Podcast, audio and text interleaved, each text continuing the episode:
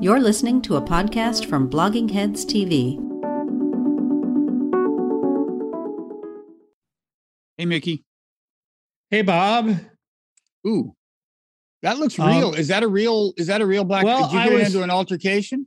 I was at this. I was at the prestigious Vanity Fair party in my glamorous Hollywood life, Bob, and I hope you didn't say anything about Jada. I was in the seventh room, and you're in the seventh room. You're alone with Will Smith, and he came up and smacked me, and it was weird because I could tell it was because I voted for Trump, and I'm just sick of it. I'm I'm tired of being beaten up for voting for Trump. I'm giving up. I I think they're right.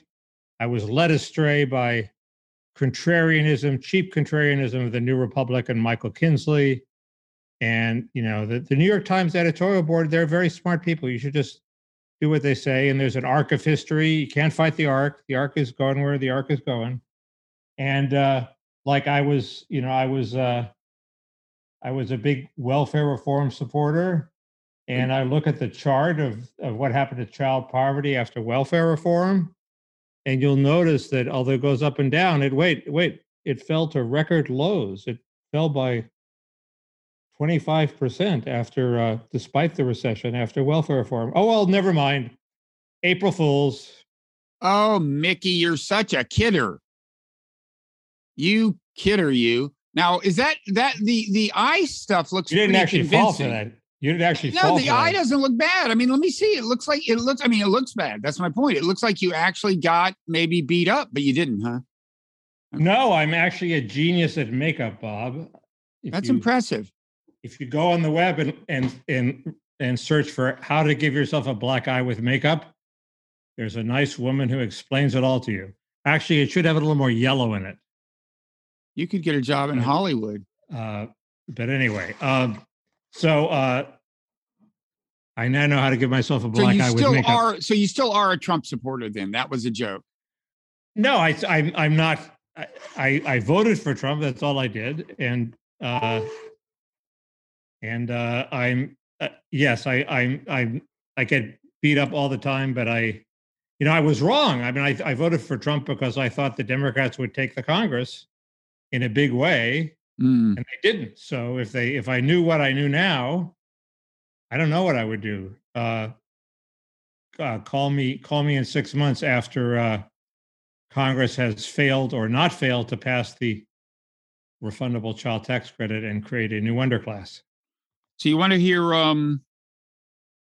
You want to hear another uh, April Fool's opening?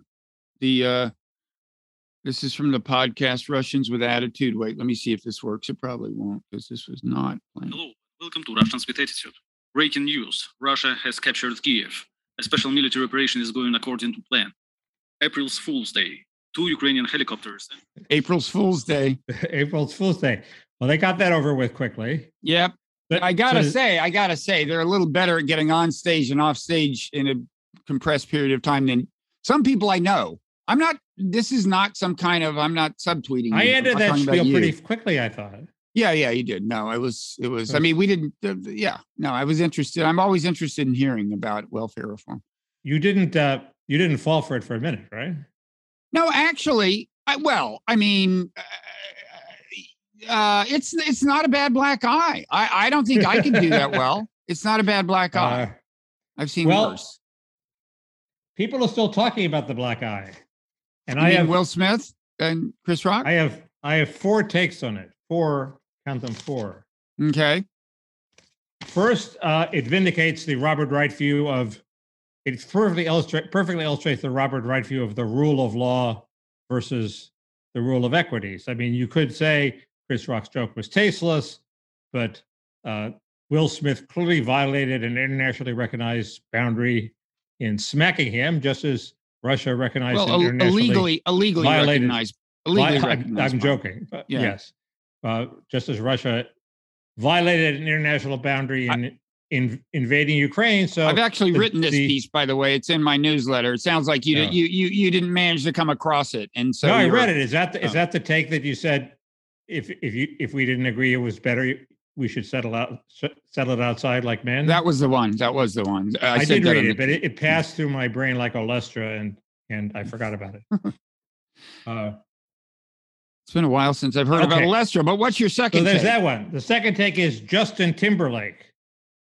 That's that Ah, is the The comparison. costume reveal incident at the Super Bowl with Yeah. Janet Jackson. Yeah, it's a terrible role model for America's youth and for anybody who might harbor thoughts of racism. It's exactly the stereotype confirming action that Black Americans should not want, and that kids should not ha- not in any way uh, venerate or laud. This- And it, so it's a complete fucking disaster. And that is that that is dawning on people. And Will Smith is getting a pile of shit. Yeah, well, okay, hold on. That is the Kareem Abdul-Jabbar take. He was the first one that I saw do it in writing in a newsletter. I think it may be even be on Substack, but uh, he he made those points about you know reinforcing stereotypes Did you and say Justin about Timberlake? role model. Well, no, but that doesn't really fit. I mean, with Justin Timberlake, he he was a white guy. Well, but he was he was reinforcing the idea that it's okay to rip off women's garments. You know, and Well, and, that- and see, Will that was- Smith is reinforcing the idea that it's okay to punch people in the face. Yeah. So for younger want to do this- every now and then. it's been a while. It's been longer than you and I realized. So this was a halftime show at the Super Bowl. Justin Timberlake. This wasn't really part of the act, but he had, but the, he and Janet Jackson, I guess, had prearranged it, and he pulls off her clothing, and she had what was the deal? She had, I, She had I well, some sort not of enough st- on, not She had some gold star over her a nipple, but nothing strategically placed gold star Yeah. or something.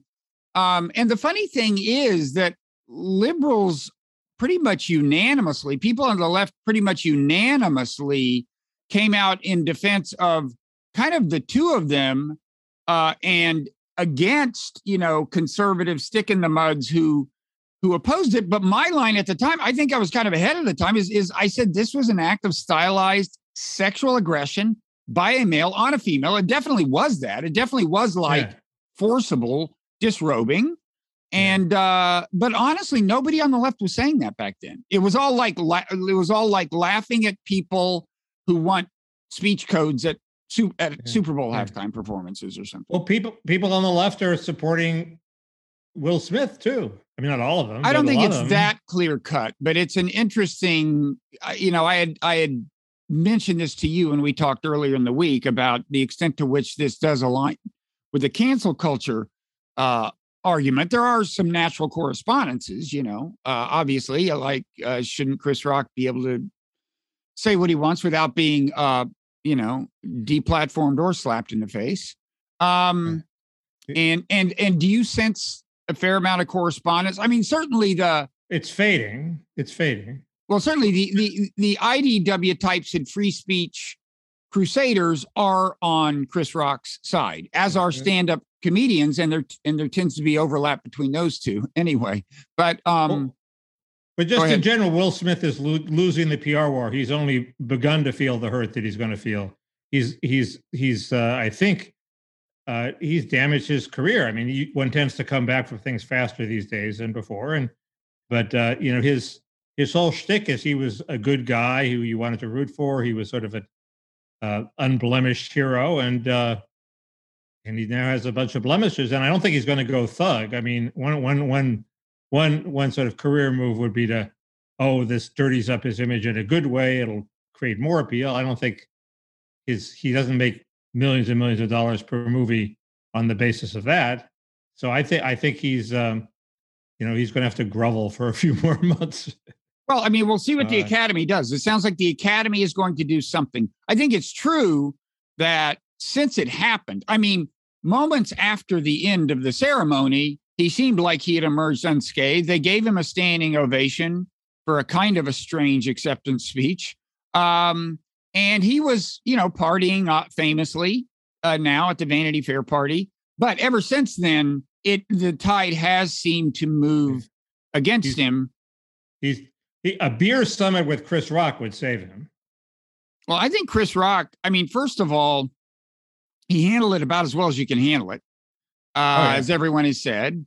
Uh, secondly, you know, I, I saw uh, an interview. He apparently this it's consistent with his philosophy to kind of absorb it stoically. I saw an interview he had done years ago where he said he, he there was a bully in school who had bullied him, and one day, at, you know, after Chris Rock is a star, he he sees this guy uh, is a security guard at his show.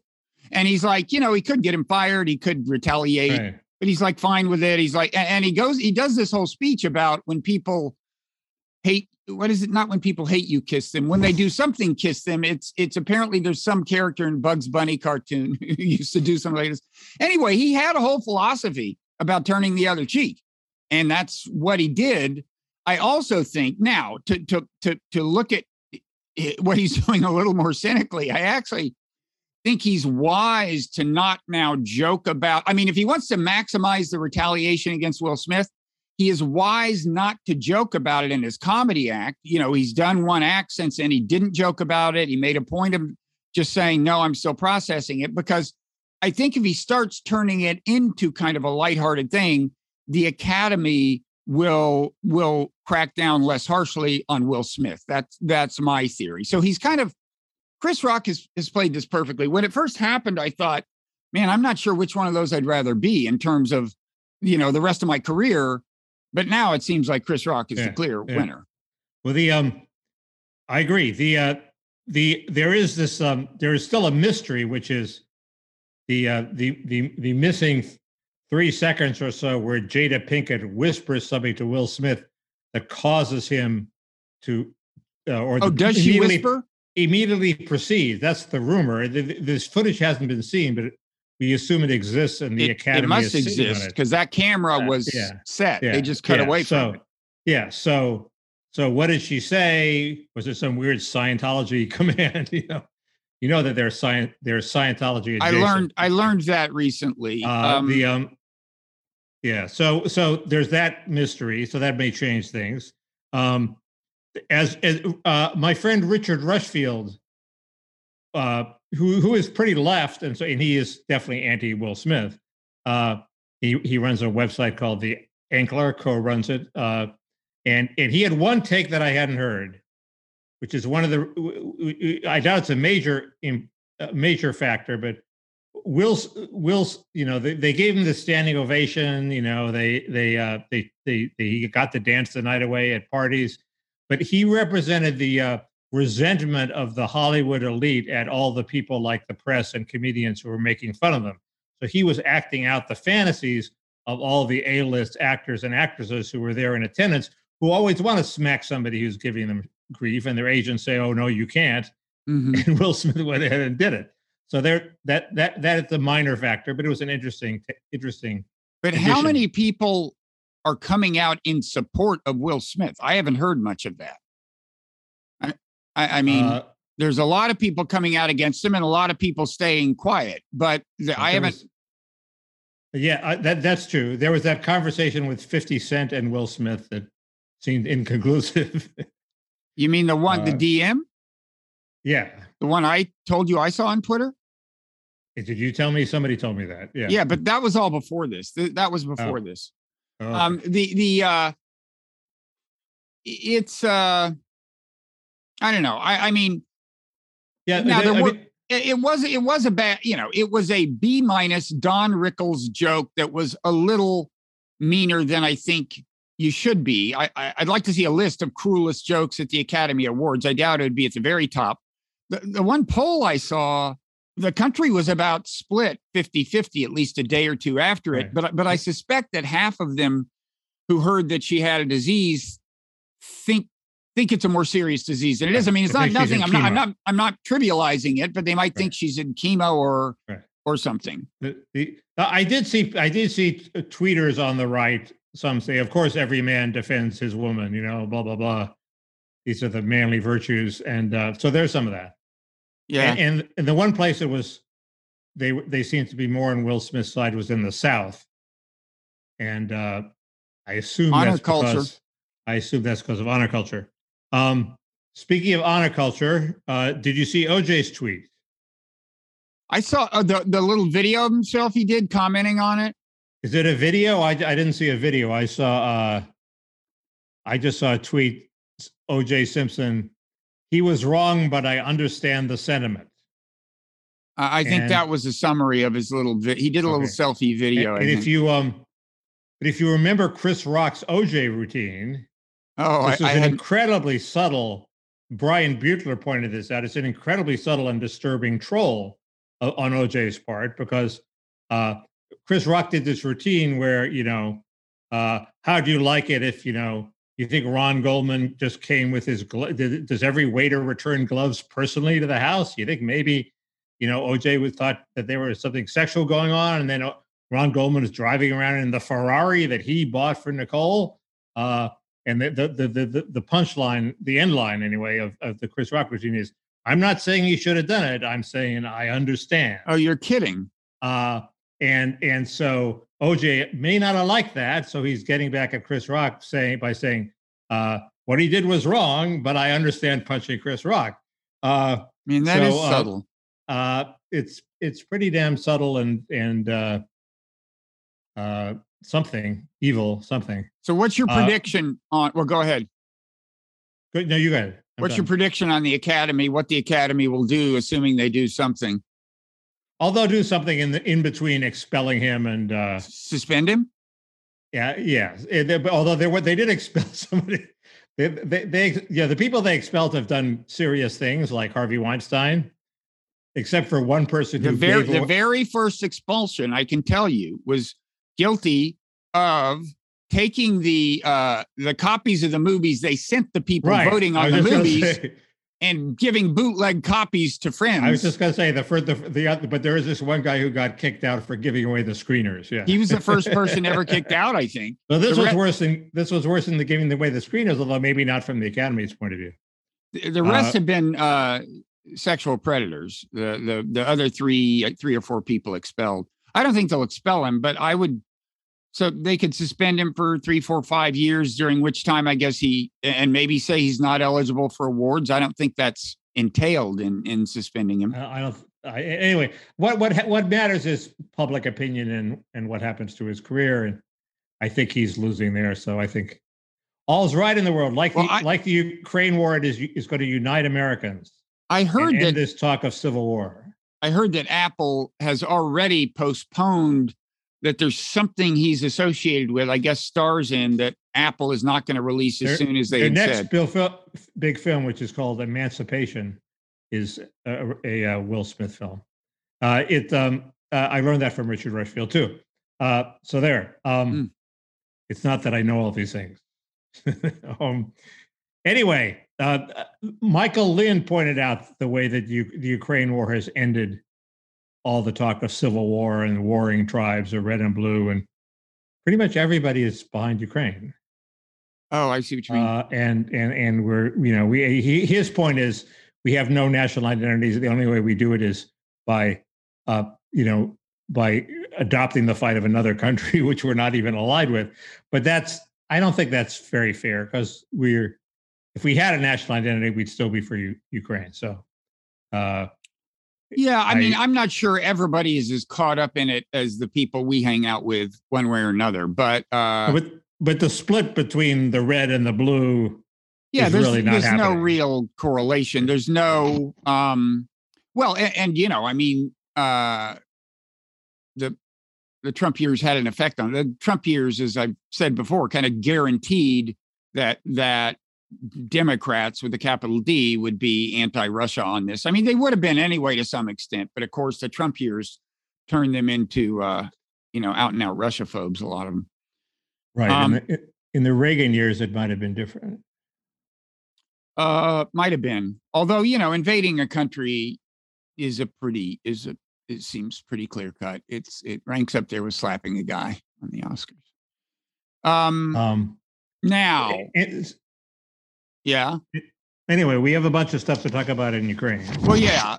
So, um, I mean, what's your take? So, so I guess first of all, quickly, you know, the one thing uh, that happened, I think, right after we taped last time was Biden's off the cuff remark. Right? We haven't talked Right. about that. No, we haven't.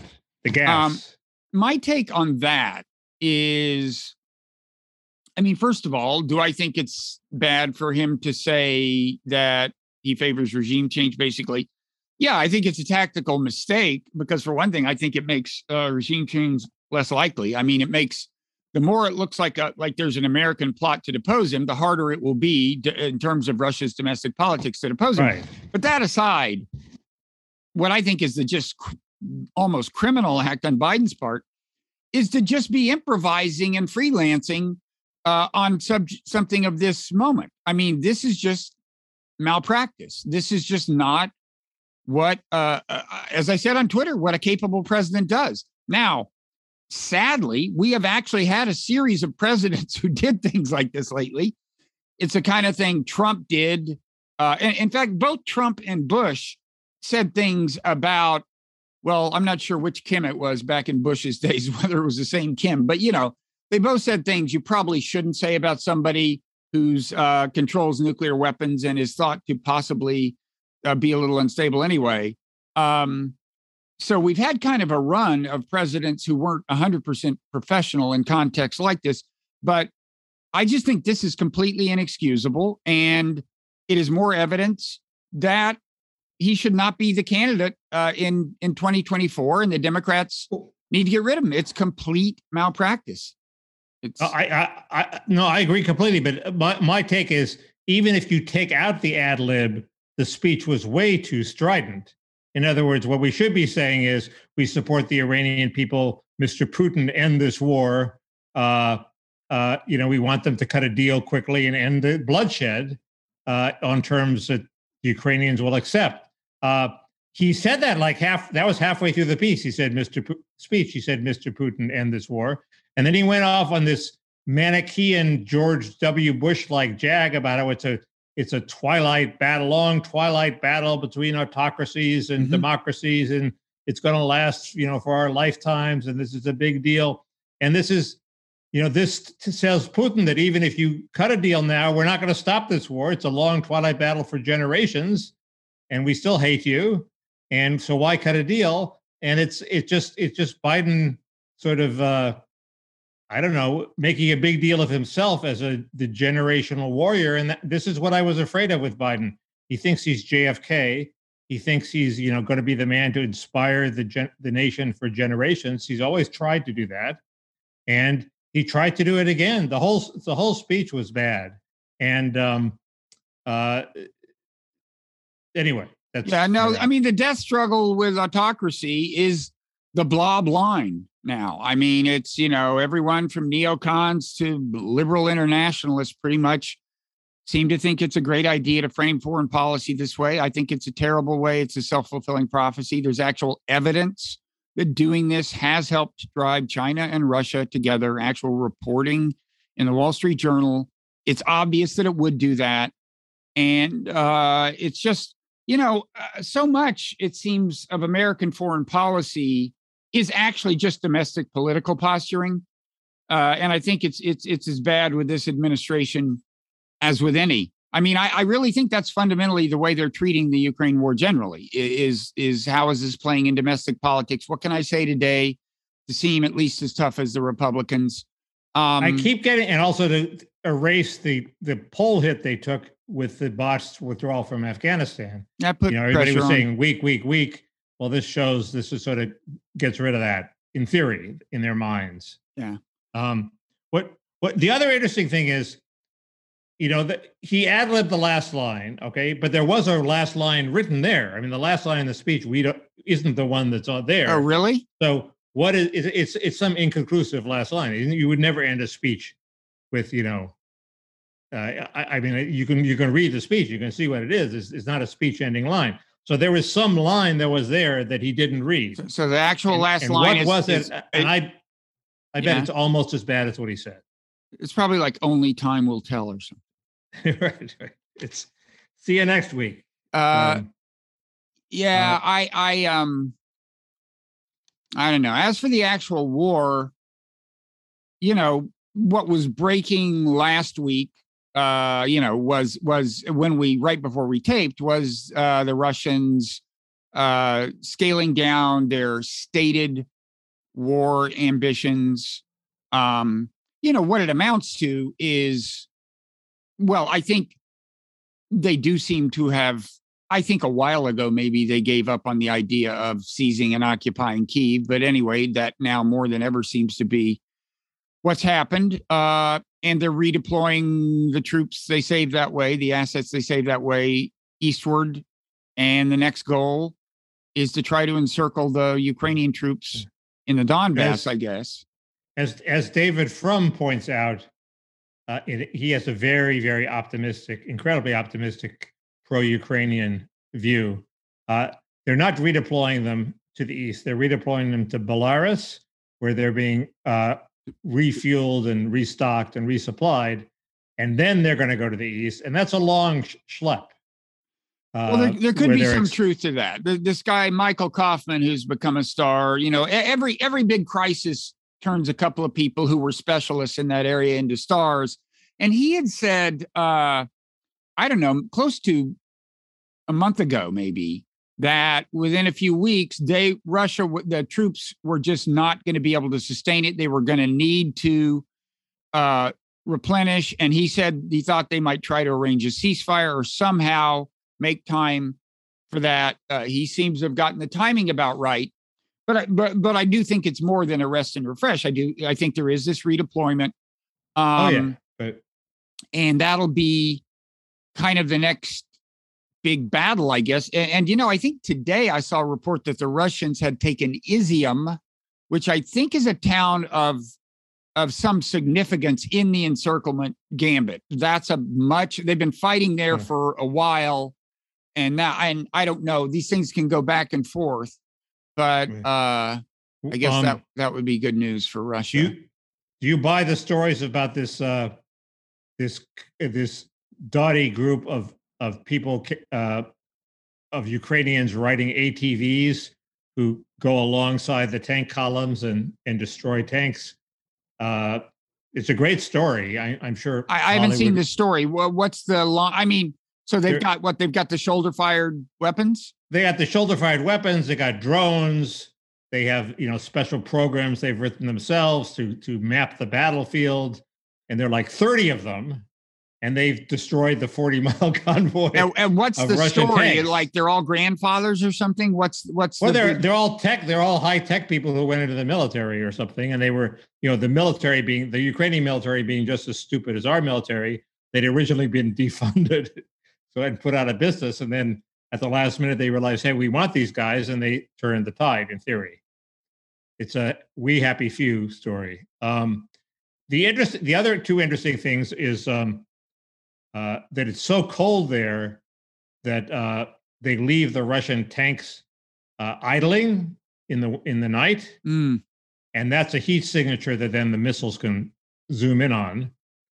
Uh, and that also Tom Ricks pointed out that once you've decided your tank is uh, is a you know mobile coffin, you get out of it as soon as you can, mhm. and that and, and so you walk alongside the tank. You don't walk in the tank. You, don't move in the tank, and that makes you all the more vulnerable. So um, Yeah, I'm still waiting uh, for these switchblades to get there. These, uh, you know, these American uh, kamikaze drones. I think there's only a hundred in the first shipment, but some people think they could be significant. Um, I don't understand why they're only a hundred actually, uh, but um, you know, they're. And, and by the way, I think I had said last time or a couple of weeks ago, I described them. I, I said one there are two sizes of switchblades uh one of them is so small it's like five pounds the launcher is like two feet long uh and those can travel like five miles anyway i think i said only the big one was a quote loitering munition technically they're both loitering munitions um but But but these people, all these Ukrainians, in theory, built their own drones, including one that could drop a bomb. drop a uh, bomb or a kamikaze seems like it'd be, it'd be a lot easier to to homebrew a think it dropped- kamikaze I don't know. It had a bomb. I, maybe it was a kamikaze. I, I think that's the that would I I probably saw- be the thing. um, but- they're but- pretty smart. These Ukrainians. But but but you know there is this whole issue of like is is does the Biden administration have a plan in the sense of you know is the plan to bleed the Russians slowly, which I think is a dubious plan for various reasons. Um, and you know if it's not, uh, why are there only 100 switchblades? Well- you know, it's like uh, right. Exactly. And, and I, I keep waiting. To, you know, uh, I think I mentioned this last week. Our, our co- commentator Laurent Ruzikas, uh, if I'm pronouncing his name right. So there's a split in the blob, and there's a Biden blob that wants to have a short war with a deal, and there's the other this other blob that wants a long, drawn out uh, war to bleed Putin and and and have a regime change. And but who's on what side? I mean, we we uh, have you seen any reporting on which who's arguing what and and why don't we see any reporting? And and and what's more, if the the White House being such so tightly closed that we don't find out anything, I think that makes them a cocoon. That's why they make these mistakes because they don't they don't like trot out. The, the reporter doesn't find out, hey, we're planning to give a, a strident speech in Poland and get any blowback for it, which might cause a course correction. They just like they they think it out amongst themselves and they unveil it to the world. Uh, it's much better if you leak and you get some feedback. I think usually. Yeah, I don't I don't know what the deal is. I, I think it would be a mistake to underestimate how long Russia will be willing to stay in this war and to us underestimate their aims. I mean, I was re- reading this thing and I actually wrote it up for the today's newsletter uh, by Lawrence Freedman. That's his name, right? This kind of eminent military historian. Right. He has a uh, he has a Substack called Comment is Freed. Yeah, F R E E D. Uh, and um, he was saying that you know if you look at the the the people who are you know there, there are cracks in the kind of control of discourse in Russia. People are coming out, even on state media, and saying, wait a second, the story we've heard about this war isn't totally panning out. But he notes, he says you should not underestimate, you know, you might you might think these are like anti-war people. No, a lot of them are the hardcore nationalists who are demanding that they go all the way and will settle for nothing less than the complete complete uh, Hmm. domination of Ukraine, okay. and and okay. Putin faces a lot of that kind of domestic pressure. Uh, and you know um, they already occupy. Um, well, there's a couple of things. I mean, first of all, one thing people should realize is that you know Mariupol, uh, which is uh, it seems inevitably will fall. Uh, that is in the Donetsk province. So they they need that, and they need a lot of other terrain they don't have yet. Even to seize the two provinces that are the minimal formulation of their war aims, Donetsk and Luhansk. Now, they do already control some stuff outside of that. And I think I, people are talking as if, well, they'll, they'll readily give that up in the course of peace negotiations. Um, if, if Lawrence Freedman is right, uh, you might want to rethink how easy was, that's going to be. There was a pretty revealing thread. I think it was leaked by David Frum uh, of, of a guy in Russia describing the mood in Russia, and it, it's it, it's pretty patriotic. Uh, you know, you're not you're not you don't you you can't in public express doubts about the war, and the the general sentiment is it's like COVID. This will be over in a few months. You know, we'll win in a few months, and uh, and that's the that's the party line, and they they haven't thought about what happens in a few months if they haven't won. Uh, but it's not necessarily going to go the peaceful way. Um, no, and the, I mean, well, go ahead. Frum is wildly optimistic, and I want to read a a, a, a tweet uh, of his from a couple days ago. At this point, the smartest play for Russia would be to take the L, surrender all its post 23 February 23rd takings in Ukraine, accept EU membership for Ukraine, and offer some symbolic reparation payment in exchange for Ukraine agreeing not to join NATO or host NATO bases. Wait, is he saying? Did he say give up all of what they hold in the Donbass now? Uh, all of its post February 23rd taking. So if they had something pre February 23rd, they could keep it. It um, might be the smart move, but I, I think, and I and I hate I hate to stereotype whole groups of people, but I do think it is characteristic of neocons not to understand the domestic political strength, constraints working on the enemy, not to to yeah, look at things yeah. from their point of view. And I, I don't think right now, I think Putin would have a lot of trouble getting away with that. I mean, remember that that doesn't even meet his pre-war, the, his stated minimalistic, what he would no, call this, minimalistic aspirations to control the whole provinces of Donetsk and Luhansk. Now, this is sort of an Al Pacino negotiation. Here's what I offer nothing. Yeah. Well, right. But Frum doesn't mean it as an opening bid. He's serious, like this is what he expects. But he has a do, very, right? very optimistic idea of how the war is going for Ukraine. Well. Uh, I, I, don't in a way, I, don't- I I don't don't know think if he's cocooned or not. in a way, I don't think that's crazy, at least in the sense that, look, it's gone way better than people expected. And the truth is, the US has a very robust potential spigot, you know, faucet or whatever the metaphor is, of arms flow that they could authorize. I mean, they're not giving Ukraine nearly all they would like. And, and what kind of scares me, especially with this slowly bleed them scenario, is is the idea of Washington slowly turning it up and just slowly all hell breaking loose. I mean, today, as you know, probably, uh, or yesterday, apparently these two Ukrainian uh, helicopters crossed the border uh, and and blew up this Russian on Russian territory, well across the border, uh, oil oil uh, facility, and um, they're not. They're apparently not admitting they did it, but it's pretty clear they did it. I don't know why they're not admitting they did it. So, so Chris Rock punches back. Why? What's so terrible about that? I'm not saying it's it's certainly not unwarranted. I mean, you're certainly justified if a country attacks you of attacking them. I'm just saying it's like nobody foresaw this. I'm just saying every day the war goes on, it can take a new direction. We don't know yet. I mean, I don't know what the logic was because one thing you can imagine happening is Putin getting really pissed off and blow and taking out five of your remaining oil facilities.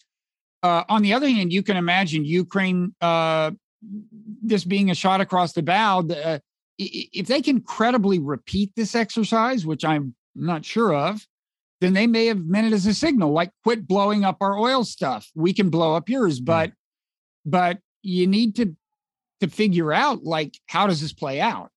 Um, Russia is Right. acting as if it's going to uh, impede peace talks. Right. I'm not sure how much momentum they had anyway, and maybe that's why Ukraine is denying they did it, so that you know I don't know.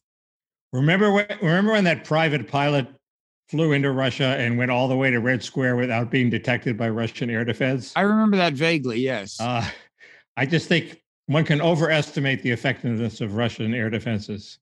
Um, well, apparently uh, there's a lot of things that were overestimated Yeah, before this um, war. I mean, this is this is the this is the the follow up tweet from Frum, which which reinforces your point. But of course, they won't take the L, the loss. They will keep fighting, hoping to sustain the terror of Russian might and power until either that power utterly collapses or they back themselves into threatening nuclear war. Well, it doesn't seem like that's a good outcome.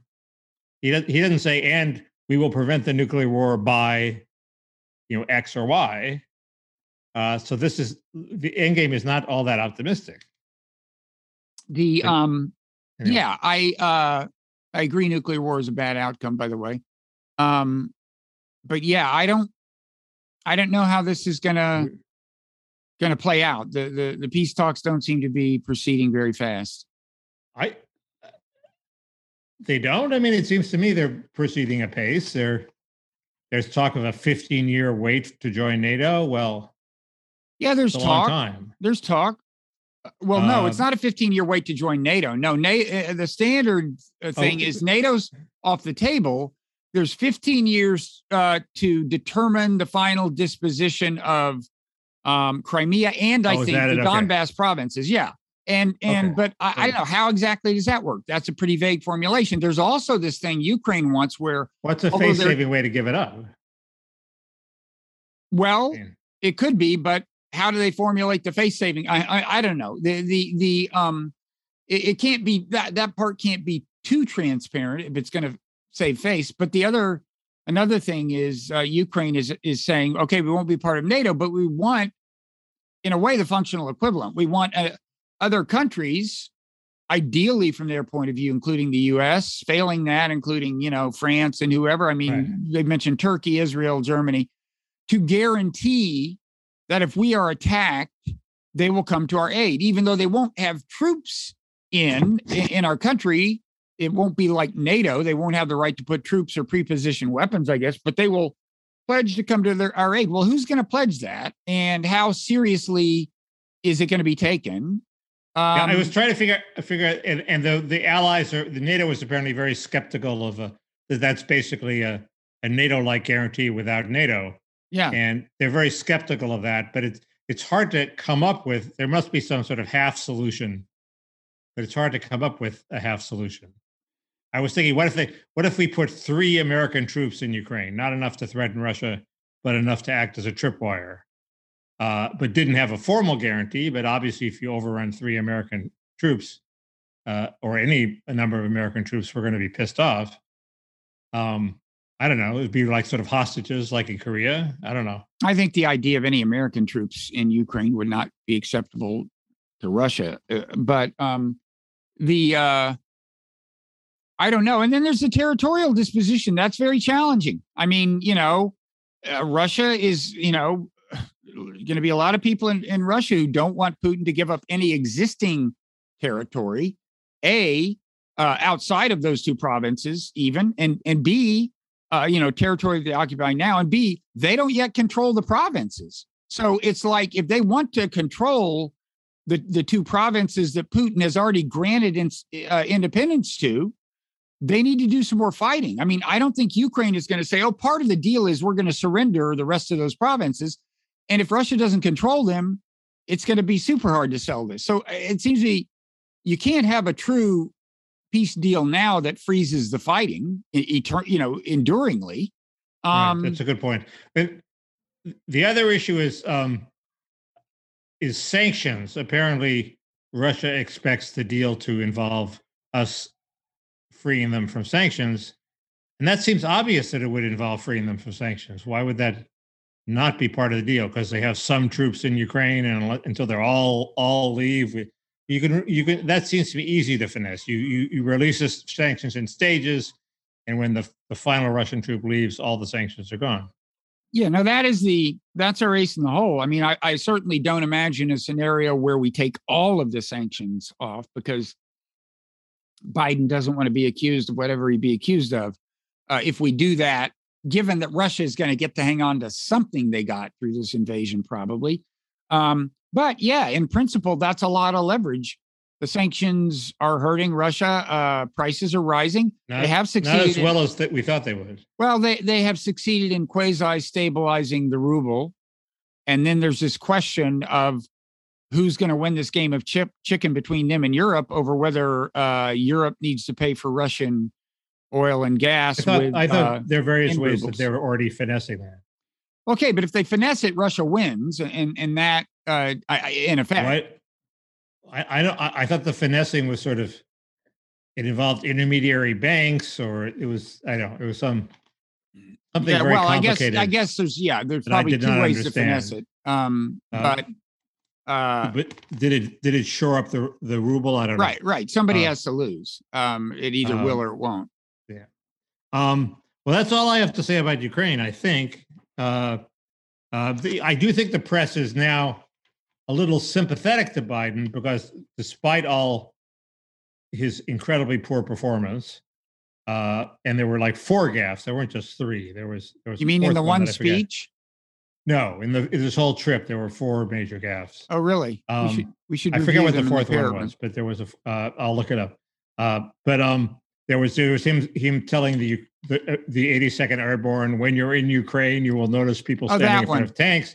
That was just a brain glitch, but it was a pretty bad. No, but that was glitch. no. Just- I, I'm sorry. I mean, you know that uh, this has been a thing with me. I, I've been worried about his cognitive health since before he was elected, and I don't think it's nothing. I thought But- now. Now I admit I have not seen the full context of that video, but it, it it's a weird thing to say. He, what he said was, you know, well, when you're over there, you know, you'll see these brave. You, Well, you know, it's like, wait, they're not the- going over, Joe. and there's no reality in which if they went over there, they would see people in front of tanks. If they went over there, they'd be fighting a war, and the the you know the people would not be standing in front of tanks; they'd be cowering in their basements. Yeah, but that Uh, is that is standard politician bullshit. I think you know, kind of. I can see that, but but Mm.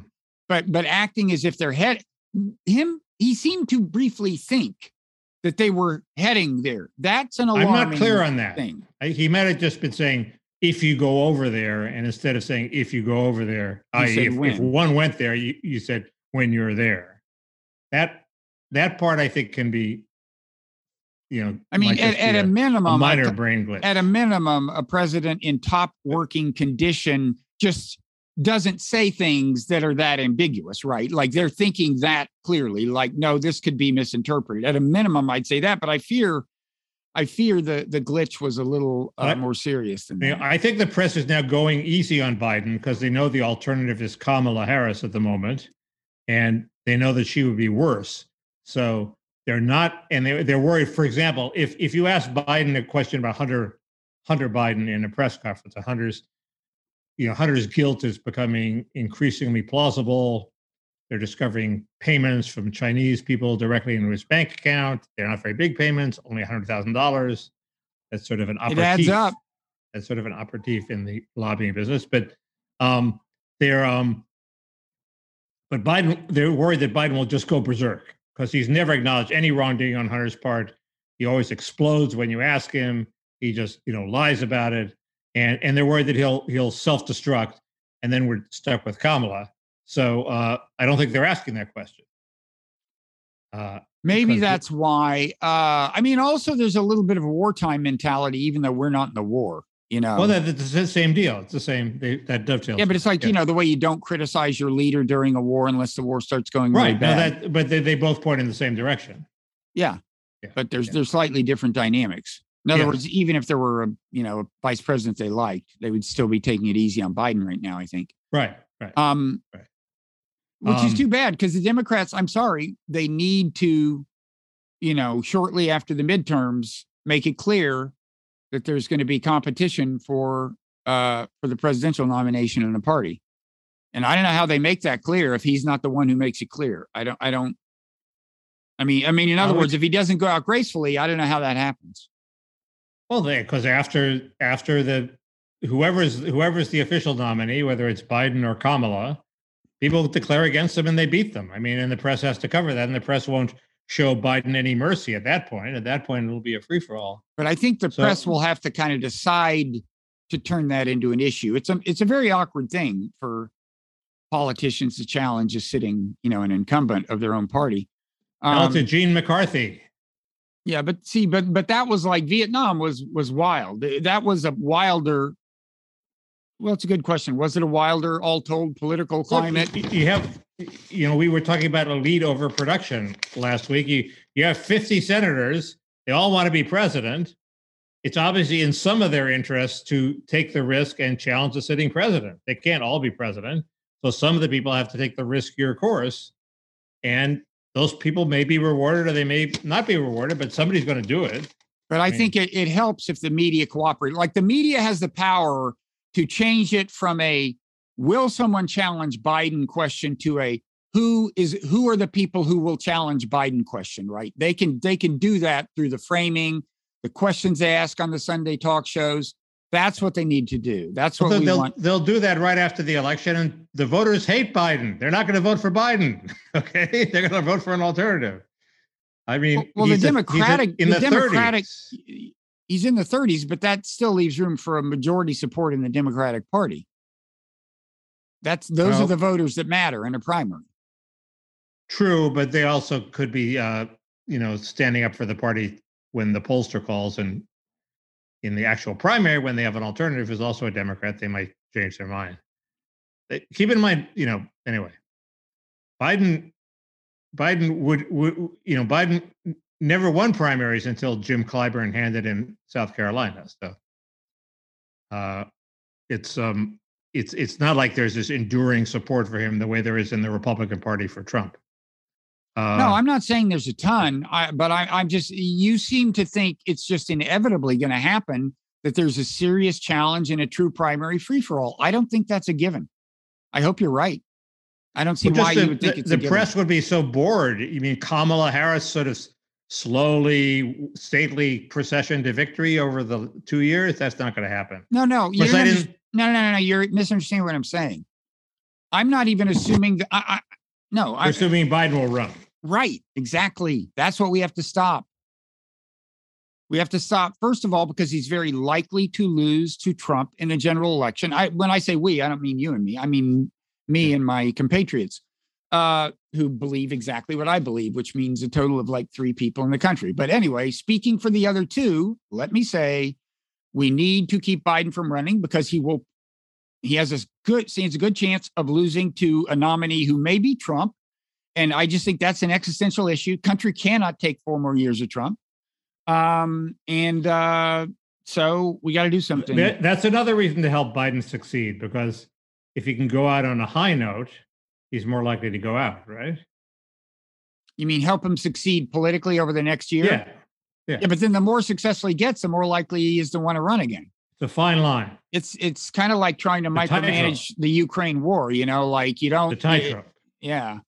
Um, Um, okay, good point. which Um, is which is by the way a real challenge with Ukraine. It's like the more you give them, the bigger their aspirations, and the more political pressure their president is to not give up anything. Right. You know, it's and this is the one line that I fe- I don't quite understand is if we want to deal in Ukraine, somehow we're pressuring Zelensky. Not necessarily. He's going to make the call, you know, and and the idea that it's unfair to, to say we want a deal because we're we're we're sitting on Zelensky seems crazy. It's Well, wildly well, oversensitive. we do have leverage in the sense that We have uh, leverage, and uh, that that goes with the that goes that goes with the territory. Welcome to the big leagues. But, you I, know, I mean, I mean, for example, uh, here's one question: Is like, suppose these switchblades prove very effective, and he wants, you know, a thousand more. Do we at that point say, you know, like if it turns out that they're they're almost transformational, which they probably won't quite be, but but just imagine th- there's some combination of weapons we could give him that would make a very big difference. Okay, so imagine that weapons package, and do we say, okay, we will give it to you, but you've got to settle for X, Y, and Z at the negotiating table. Okay. You can't suddenly decide you're going to roll things back all the way to the Russian Right, border because okay, Putin right. won't take that. We'll have war forever. I mean, I wonder if it gets that explicit. I don't know. I'm that's why I'm not a not in the blob. Supposedly half the blob wants to settle, according to you know who knows. The blob is not necessarily monolithic. Not on every issue, no.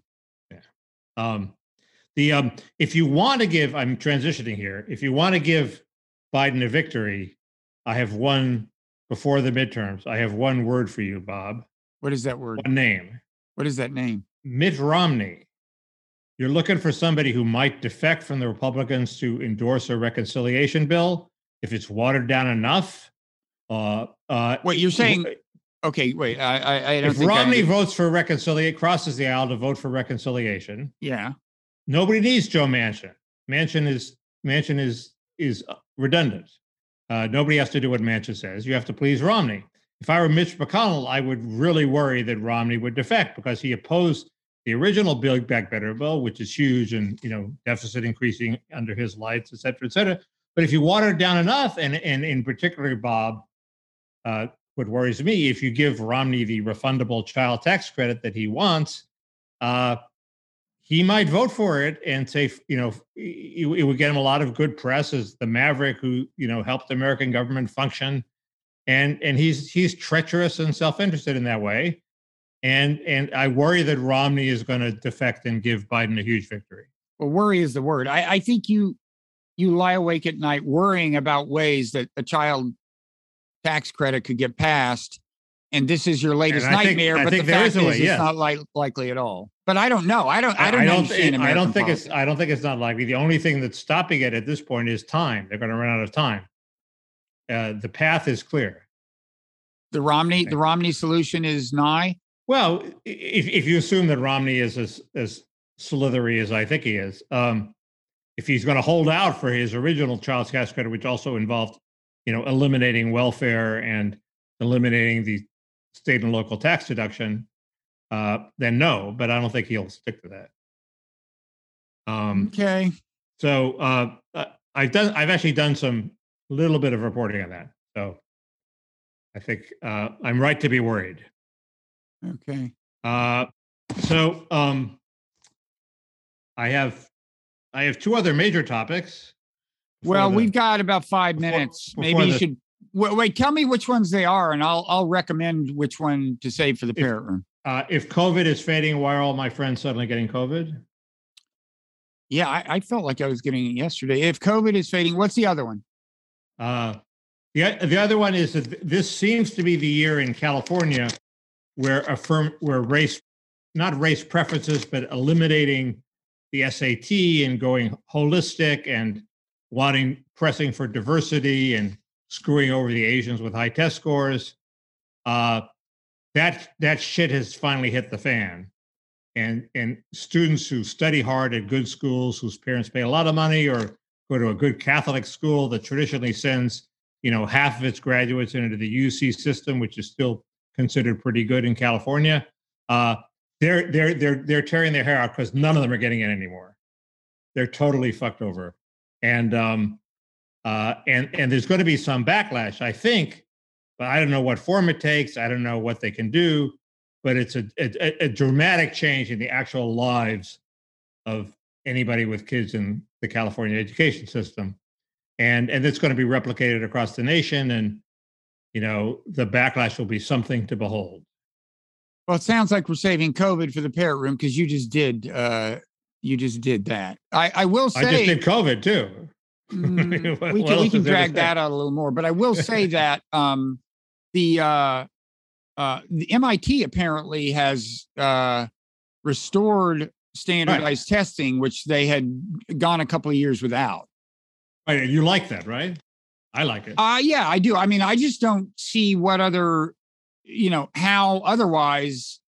Uh, I don't. I don't know what the criteria become, except for uh, various forms of bullshit criteria, including who you know and how well connected Right. you are. And um, I mean, I've always a hobby horse of mine is, and I've taught at the college level. I'm not really, you know, credentialed academic, but I've taught at several different institutions of higher learning, several different kinds of courses, not not like journalism courses. And the thing that if I were an admissions officer, I would most like to see it is any piece of writing that you know the student actually wrote. I mean, these essays, you know, when you're evaluating one of these admissions essays, you know, the, the question is just, well, how much uh, help did their parents give them with it? Or did they actually hire someone to help them with it? It's just total bullshit. You have no fucking idea. And here is the irony. The, see, this would be the most valuable thing about the SATs. Here is here's the irony.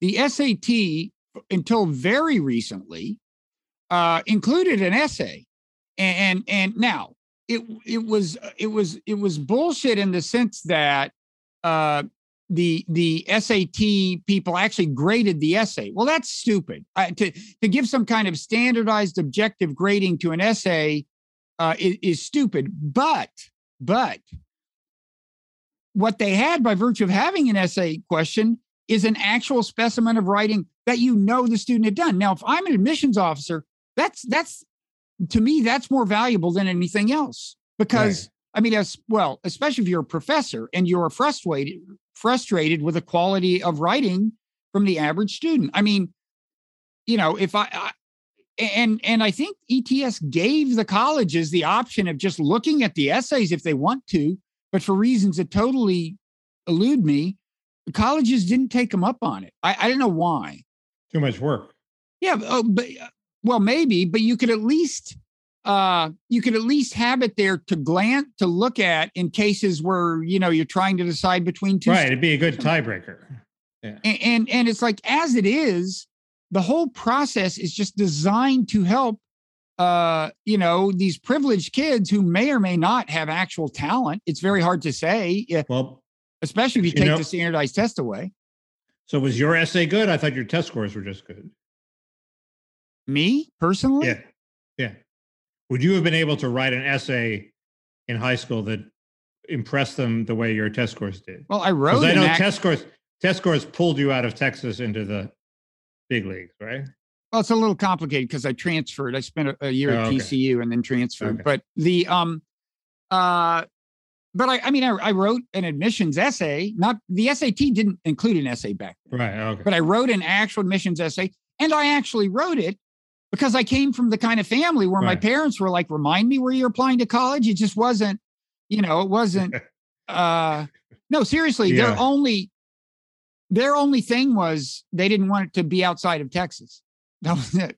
My um, I wrote my own essay. It was a moving, a moving testimony of how I admired Dag Hammarskjöld's writings. more more than, yeah, it was all. It was unbelievable, unbelievable. That sounds like your parents. falsehoods. Sounds like your parents wrote that. Mine was It so was pedestrian. Total bullshit. My transfer essay was just about how much I like to exer- exercise. That was actually it. I like Virginia. Virginia Heffernan said she didn't get into Princeton because her, her essay was an attack on the Special Olympics. Never get mixed up between your Princeton application and your Slate application.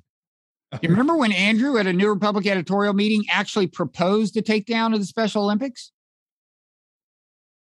no, but I assume that's possible. I assume uh, I don't know what exactly what the argument would be, but Right. But I was like, I remember, well, we can talk about it in the parrot room. What else are we going to talk about in um, the parrot room, Mickey? Uh, you only allow me five things. Okay. You can have six because I don't think I have five, but uh, Uh, what is the co- what is COVID and do I want to take the fourth shot? Uh, uh, you could tell me. Uh, one is there there there there was a contribution on the Bob Saget saga from one of our listeners mhm. that was that I think moved the ball forward. Uh, there's uh, Eric Schmidt taking over huge chunks of the government by funding actual government employees. Hmm. Uh, this is the former Google guy, Eric Schmidt. Yeah.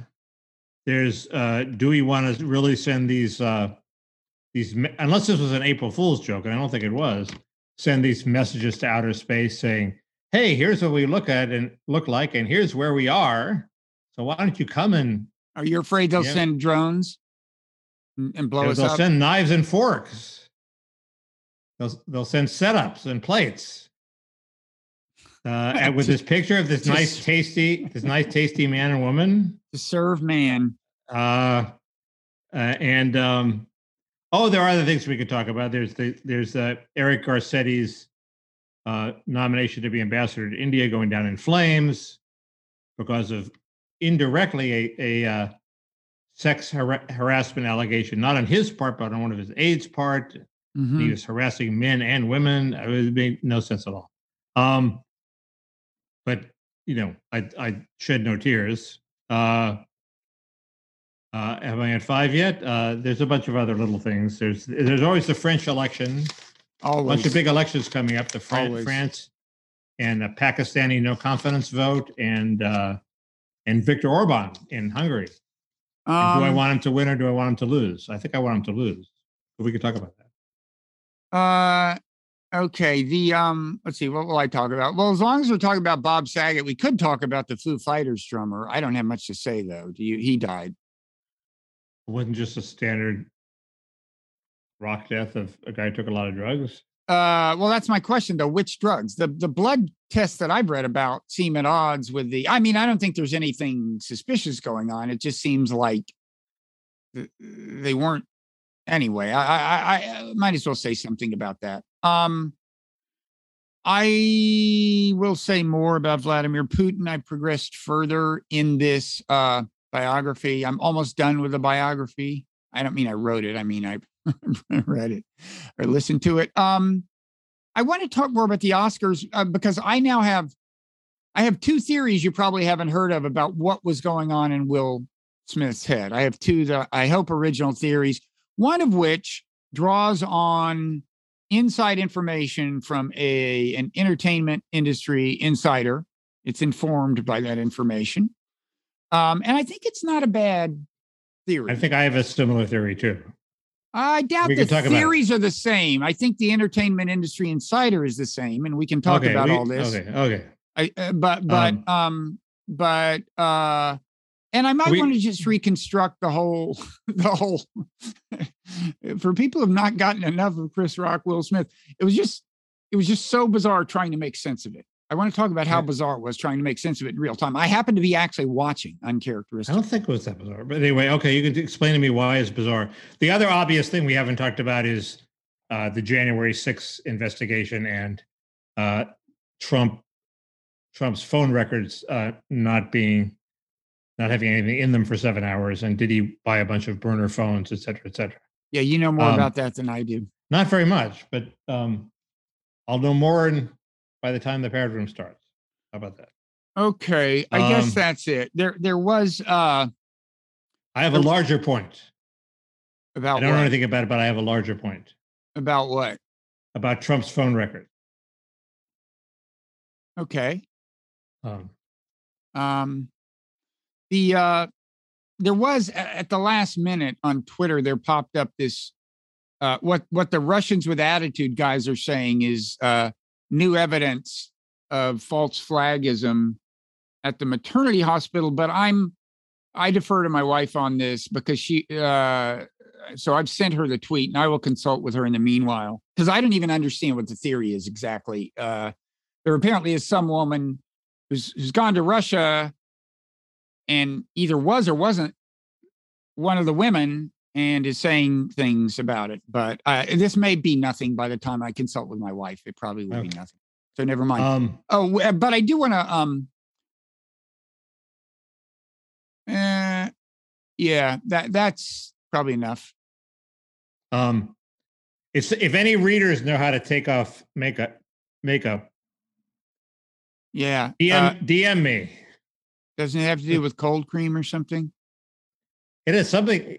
I, I, some are water soluble, some are not. I don't know. Anyway, I may al- reappear. I may have makeup smeared all over my face. Who knows? if we have time, I may get into this minority theory about Ukraine, where, according to which, what's happening was exactly the Russian plan all along, all along, and the uh, troops near Kiev were just doing a feint to tie up Ukrainian troops. Is this the Bret Stephens theory? Um, not exactly. Uh, I, it, it- it's kind of a, it's a well, actually, Glenn Glenn Greenwald and Michael Doherty kind of nodded in its direction. The person who's actually articulated it is Scott Ritter.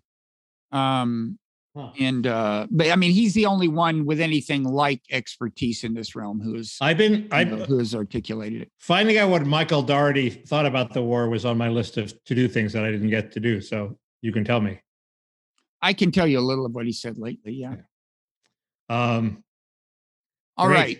So we will see it. So this is a patreon.com slash parrot room. You want to hear all of these things and more and more. Plus see see the parrot. plus so much more. Exactly.